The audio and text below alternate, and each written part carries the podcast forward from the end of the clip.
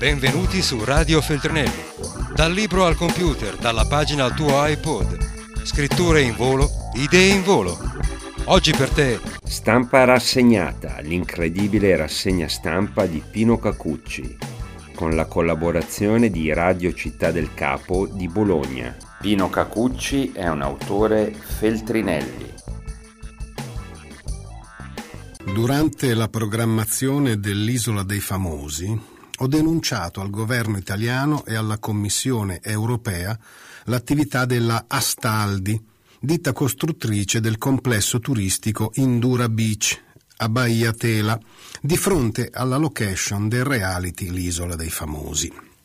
Il villaggio sorge su un'area protetta, abitata da secoli dalla comunità afro-caraibica, considerata sgomberata nel 2014, praticamente deportata questa comunità e ora addirittura portata in giudizio lo scorso mese per aver protestato contro gli espropri, controllata dall'italiana Gold Lake Group e specializzata nello sfruttamento minerario, è responsabile invece di aver inquinato e deviato il corso dei torrenti nella comunità di Agalteca. Al momento siamo impegnati in un'inchiesta su diverse società coinvolte nella privatizzazione dell'acqua e nel settore dell'estrazione Così faceva riferimento all'Italia Berta Caceres in una lunga intervista rilasciata al sito italiano Left eh, pochi mesi fa, cioè pochi mesi prima di essere assassinata, come è accaduto mm, l'altro giorno. E un po' di spazio sui quotidiani italiani c'è stato, per carità. Certo, eh, per articoli eh, molto superficiali, al massimo dicendo hanno ammazzato la Chico Mendes dell'Honduras. Eh, beh, eh, nella sua incessante attività di difesa dell'ambiente, degli equilibri, non solo dell'Honduras, insomma era ormai diventata una figura nota a livello internazionale, comunque molto nota in America Latina, forse molto meno da noi. Eh, però ecco, Berta Caceres eh, di nemici ne aveva tantissimi, persino in Italia potrebbe averne avuti da queste dichiarazioni che ha fatto, ma soprattutto ne aveva nelle oligarchie dell'Honduras e nelle multinazionali che mh, saccheggiano quel paese. Non dimentichiamo mai che eh, il modo di dire Repubblica delle Banane è nato con l'Honduras, poi esteso anche al Guatemala, e cioè un paese più che altro cortile di casa e eh, di piantagioni delle multinazionali statunitensi eh, ridotto a quello che è dalla United Fruit, mm, che allora si chiamava United Fruit, eh, che ha sempre considerato appunto l'Honduras come una colonia da sfruttare e quando il Guatemala provò a cambiare le cose, la United Fruit eh, promosse un colpo di Stato all'allora presidente Jacobo Arbenz. La United Fruit ufficialmente non esiste più, ha cambiato nome. Mm. Chiquita ecco, quando comprate le banane, eh, pensateci. Comunque andiamo avanti per qualche minuto ancora sull'assassinio di Berta Caceres. Molto si trova ovviamente in rete, per esempio nel sito di Chaos Report, Paolo Mossetti eh, mette così il dito su una questione che eh, i quotidiani dei giorni scorsi, parlando appunto di questo eh, omicidio, si sono guardati bene dal toccare, cioè Hillary Clinton. Che c'entra Hillary Clinton? Beh, lei promosse il colpo di Stato in Honduras di pochi anni fa, infatti il titolo è molto è molto duro. Hillary Clinton è femminista? Chiedetelo a Berta Caceres. E, e scrive Paolo Mossetti a un certo punto Berta Cáceres era un'attivista indigena honduregna di etnia, etnia lenca, una donna forte e coraggiosa che da anni sfidava apertamente il governo golpista che nel 2009 ha preso il potere nel suo paese, un golpe che Hillary Clinton, allora segretario di Stato americano, rese possibile. Cáceres non c'è più, è stata trovata morta, crivellata da colpi di pistola nella sua città natale di La Esperanza, nella regione di Intibuca. Aveva 43 anni. Praticamente è stato un comando che è entrato in casa sua la crivellata di pallottole, ha ferito anche un suo amico, un altro attivista dei diritti umani e così, della difesa dell'ambiente messicano. Proprio ieri c'era un appello perché il governo, le autorità di polizia dell'Honduras non lo lasciavano tornare, rientrare in Messico. È rimasto anche leggermente ferito, non lo hanno finito perché l'hanno creduto morto. Riprendo a leggere da Chaos Report, questa è una delle storie più terrificanti della politica americana recente, che pure non è avara di codardia e brutalità. Ma alcuni giornalisti l'hanno raccontato con estremo rigore il golpe honduregno e bisogna dargliene atto. Greg Grandin, per esempio, e Dana Frank per The Nation innanzitutto e poi Robert Nyman per mm, l'Huffington Post, Mark Weisbrot per Al Jazeera, Alex Main di Common Dreams che analizzando le mail di Hillary Clinton, rese pubbliche grazie al Freedom of Information Act, che permette a qualsiasi cittadino di essere informato sulle attività del governo federale quando la Clinton era appunto al governo, rivelarono il suo, aveva appunto l'incarico di ministro degli esteri, insomma, rivelarono il suo ruolo centrale nel far fuori Manuel Zelaya, il presidente democraticamente eletto dell'Honduras, e minare il movimento di opposizione che ne chiedeva la restaurazione. L'obiettivo degli Stati Uniti, evidente fin dall'inizio, era quello di impedire a Zelaya di portare avanti il suo progetto di riforme sul modello di Chavez e avere una maggiore influenza su un paese attraverso il quale passano immense quantità di cocaina. Il prezzo da pagare era l'alleanza con i peggiori sgherri del capitalismo centroamericano. Dal golpe ad oggi l'Honduras ha il record di omicidi. Eh, persino più violento del Messico se si prendono questi dati in base, così pro capite, in base alla popolazione. Eh, viene brevemente ricordato cosa stava tentando di fare Selaia. Eh, eh, Paolo Mossetti, eh, sempre eh, partendo da quel titolo, cioè Hillary Clinton è femminista, ricorda che eh, il presidente deposto grazie all'intervento di Hillary Clinton eh, insomma, tentò di rendere l'Honduras un paese eh, più civile, cioè ehm, pensate tentare di introdurre la pillola del giorno dopo, sostenere i diritti dei gay e dei trans in un paese religiosissimo, ehm, eccetera, eccetera. Non riuscì a concludere granché di questo suo programma, però lo aveva avviato dopo il colpo di Stato che ha portato Miceletti al potere. Eh, beh, eh, ci sono state tutta una serie di uccisioni di, mh, di persone molto in vista nel mondo LGBT, eh, il, un gruppo di monitoraggio dei gruppi LGBT scrive che 168 sono stati uccisi in Honduras tra il golpe e il 2014, tra cui la eh, prima vittima del regime fu Vicky Hernandez Castillo, attivista transgender che il giorno dopo il golpe fu trovata strangolata con l'orbito occipitale sfondata da un proiettile. Insomma, sono gli squadroni della morte si sono eh, dati alla pazza gioia grazie a questo colpo di Stato. Eh, ma vedete com'è, com'è il mondo, no? magari tantissime donne pensano appunto con eh, simpatia femminista a Hillary Clinton, è responsabile anche di tutto questo. E sul discorso appunto della Repubblica delle Banane, Berta lottava contro quelli che hanno impedito all'Honduras di diventare una democrazia, di cessare di essere soltanto la sede di una delle più grandi basi militari USA in America Latina, quella di Palmerola. Se all'Honduras non fosse stato impedito di seguire il cammino verso la legalità e l'autodeterminazione, rovesciandone il governo legittimamente eletto, difficilmente Berta e altri come lei verrebbero assassinati. L'impunità è totale, i sicari degli interessi oligarchici agiscono indisturbati grazie a forze dell'ordine corrotte di un governo corrotto. Ora l'Honduras è tornato alla Repubblica delle banane di un tempo. Berta Cáceres eh, aveva ricevuto persino delle onorificenze internazionali come il prestigioso Goldman Environmental Prize per il suo impegno ad opporsi a un progetto di costruzione di un'enorme diga tra le motivazioni del premio si legge in Honduras si è assistito a un'esplosione di megaprogetti distruttivi per l'ambiente che hanno costretto le comunità indigene alla fuga. Quasi il 30% del territorio nazionale è stato svenduto per concessioni minerarie, con il risultato di creare un'enorme domanda di energia a basso prezzo per alimentare le future attività di estrazione.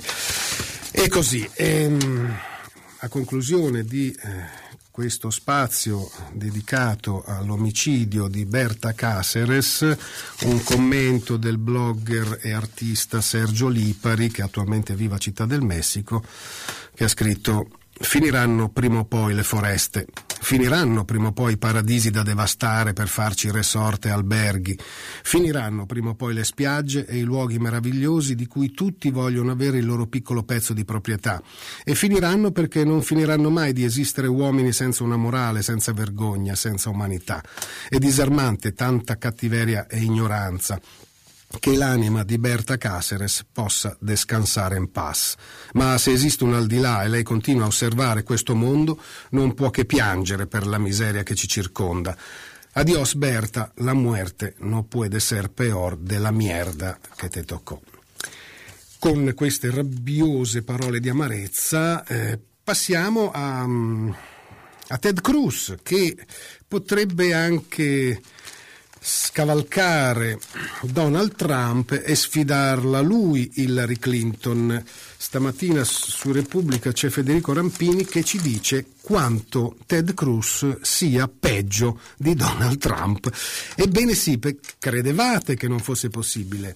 Beh, intanto eh, qui c'è anche un'alchimia particolare. Eh perché se è vero che generi, generalmente insomma, le mescolanze di razze producono cose buone, cose più interessanti, eh, persone più intelligenti, beh però se voi prendete un gusano cubano, cioè nel senso come chiamano i castristi i i cubani che se ne vanno, insomma, al posto di chiamarli traditori, non che se ne vanno e basta, ma che vanno a Miami e poi da lì eh, fanno carriera proprio perché eh, parlano male del governo cubano. Ecco, li chiamano gusanos.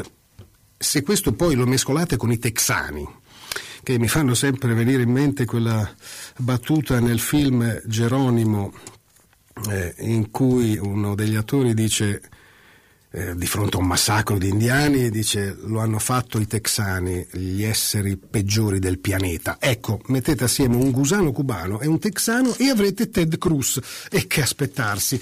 Ma a detta di Rampini, ehm, tutta la campagna elettorale di Ted Cruz, che adesso ha preso qualche punto in più, è volta a dimostrare che lui è molto più reazionario, molto più forcaiolo, molto più razzista di Donald Trump. E qui ci sono tutta una serie di esempi, per esempio non trova, eh, Ted Cruz non trova affatto deplorevole che Trump insulti i messicani e prometta la costruzione del grande muro anti-immigrati al confine sud degli Stati Uniti. No, no, la sua critica è un'altra. Dice quando un gruppo di repubblicani scellerati e traditori cercò l'accordo con Barack Obama sulla riforma dell'immigrazione, io sabotai quell'intesa e feci fallire ogni compromesso. Dove era Trump? Lui staccava segni a favore dei repubblicani moderati che erano fautori dell'accordo. E, ehm, e poi, beh, insomma, eh, no, non parliamo poi di questioni come aborto, persino ce l'ha con gli anticoncezionali. E dice che Trump è ambiguo sul controllo delle nascite. Mm, I valori etici newyorkesi è la parola in codice con cui il profondo sud evangelico alluda al marcio della grande mela, multietnica, piena di gay, tollerante e lassista. Questo è il senatore Cruz che nel partito ha tradito tutti pur di distinguersi come il più puro, il più religioso, il più fedele alla lobby delle armi. Dalla padella alla brace, conclude Rampini. Per cui, insomma, chiunque vinca là sarà il peggio assoluto per il resto del mondo. E tornando ai quotidiani che ho qui davanti, indubbiamente il maggior spazio possibile agli ex ostaggi rientrati in Italia dalla Libia, picchiati e affamati, siamo fuggiti da soli e, e dunque Vediamo, Repubblica, pagina 2, andiamo con disordine, qui più o meno vabbè, dicono tutte le stesse cose, il giallo delle salme bloccate in Libia, Renzi niente intervento, ieri Renzi in un, in un talk show, insomma, no, no, no, per carità, mica l'ha detto in Parlamento, lì si parla d'altro eh, o su Twitter o nei talk show si fa politica. Come si è capito perfettamente in questi giorni di caos sui quattro tecnici della Bonatti rapiti, il governo di Tripoli, messo tra virgolette governo di Tripoli, perché non è riconosciuto da nessuno, mentre l'unico riconosciuto è il governo di Tobruk, è un'entità che ha un controllo limitato, una gestione difficile, lenta e confusa anche della parte che comanda, sempre tra virgolette quando a ritardare le procedure non intervengono elementi come la volontà di esibire in tv gli ostaggi liberati e consegnarli a una delegazione italiana come è accaduto l'altra notte a Sabrata per Filippo Calcagno e Gino Pollicardo. Il fatto stesso che i corpi degli italiani non possano essere trasportati via terra conferma che perfino i morti non riescono ad attraversare con sicurezza la litoranea dalla Tunisia a Tripoli, la stessa strada lungo la quale i quattro italiani furono rapiti il 20 luglio del 2015. E comunque... Eh, comunque Renzi appunto ha detto che non è un videogioco, non si, per, non, non si invade la Libia, eh, che bisognerà insomma ponderare bene. Mm, alcuni quotidiani riportano, Repubblica non lo fa, la stampa invece sì, che ha anche aggiunto che il disastro della Libia è dovuto a certi politici al governo in Francia cinque anni fa, il cui risultato è ciò che abbiamo sotto gli occhi, insomma ha fatto bene a ricordare le responsabilità della Francia, peraltro la Francia è già lì con i suoi reparti speciali che eh, fa il suo lavoro di eh, sostenere soprattutto eh, insomma, eh, i militari laici di Tobruk. Qui c'è anche, qui su Repubblica, ma anche sugli altri quotidiani, questo sedicente autoproclamatosi ministro degli esteri del governo, tra virgolette, di Tripoli, che eh, dice la Libia non accetterà mai alcun intervento militare straniero senza una nostra richiesta. Ora, lui rappresenta il governo eh, dei, insomma, li hanno definiti simili ai fratelli musulmani, infatti un, ci sono spesso similitudini, similitudini, con l'Egitto, così come a Tobruk c'è un generale che viene paragonato ad Al-Sisi, questi sarebbero seguaci dei fratelli musulmani d'Egitto. Quindi, insomma, un intervento verrebbe fatto anche per togliere di mezzo loro, mica solo l'ISIS. Per cui hai voglia questo ministro degli esteri autoproclamato sia a dire che senza il loro permesso, ma permesso di che? Chiedono il permesso i bombardieri e i carri armati da sbarco a qualcuno? No, però ecco, però per adesso Renzi dice che non se ne parla. Intanto il Brasile non trova molto spazio stamattina sui giornali, ma molto spazio c'è sui quotidiani dell'America Latina.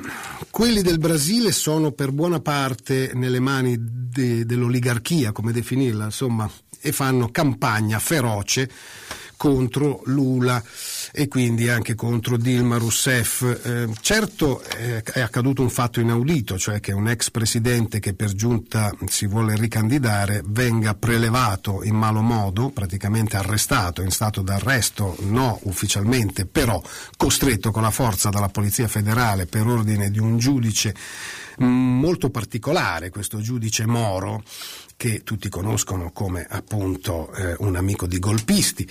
E, ehm, e, di golpe parla apertamente Lula, Lula, di tentativo di golpe non certo contro di lui ma contro Dilma Rousseff, insomma è incandescente il clima, già ci sono manifestazioni a favore, in difesa di Lula però ecco, resta il fatto che mh, mm, l'evento è in sé inaudito, insomma, prelevare un ex presidente e portarlo in un certo posto, che non è neanche una, mh, mm, una questura o un commissariato, ma eh, trattenerlo per quattro ore. Eh, dalle quali però Lula è uscito furibondo, eh, cioè, altro che, insomma, eh, c'erano le foto eh, di lui paonazzo che subito dava eh, dichiarazioni alla stampa, ehm, ha, insomma, ha considerato, ha dichiarato che sono state ridicole molte delle domande, poi c'è questa accusa di un appartamento in una, in una zona eh, praticamente fatiscente, di, una, di un balneario decadente, viene definito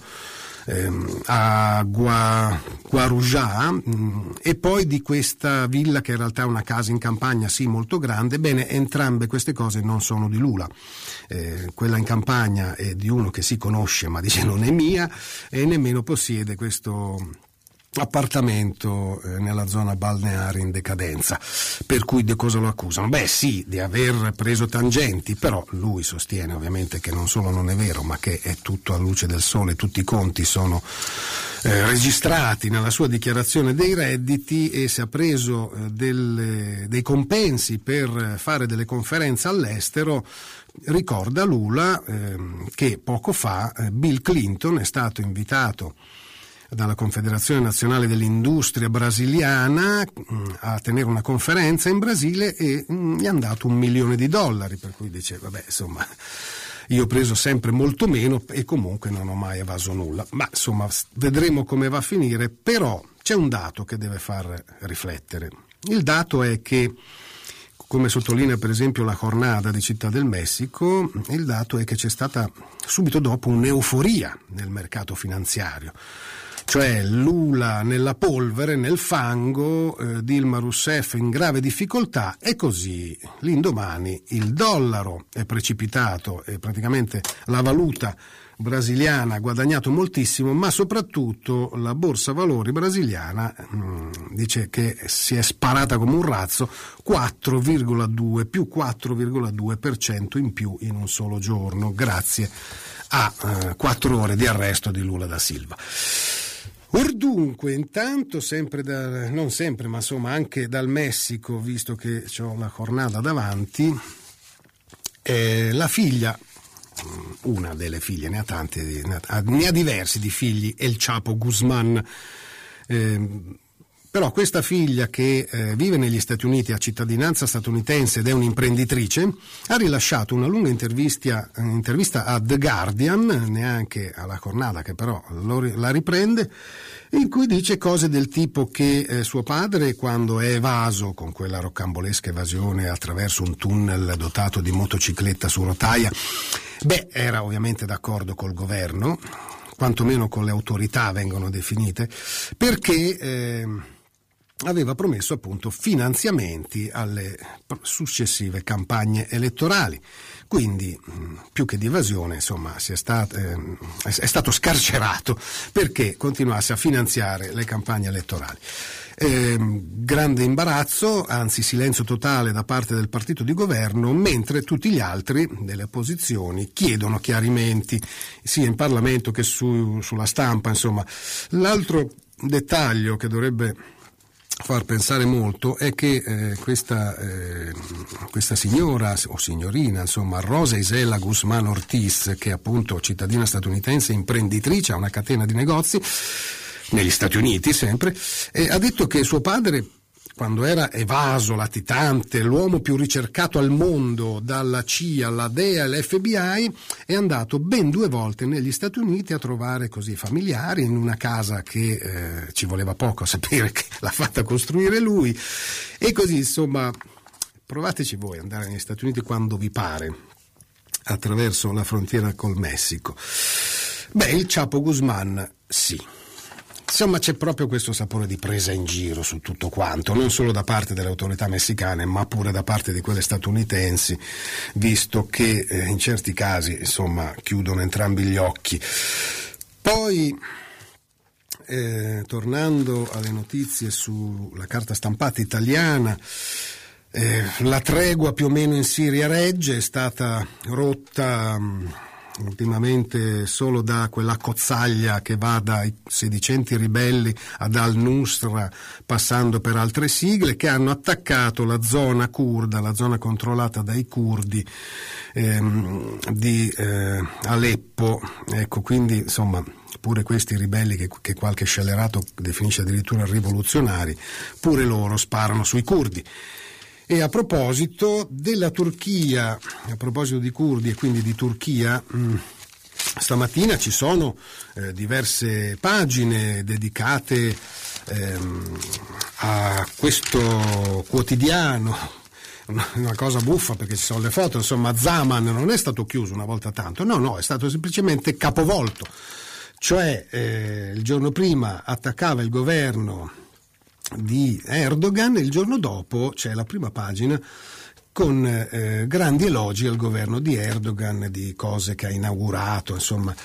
Così hanno spento la nostra voce. Ora questo è il giornale di Erdogan. I cronisti di Zaman raccontano come hanno commissariato il quotidiano di opposizione. In redazione ora i giornalisti mandati dal governo, ecco, proprio li ha già sostituiti tutti.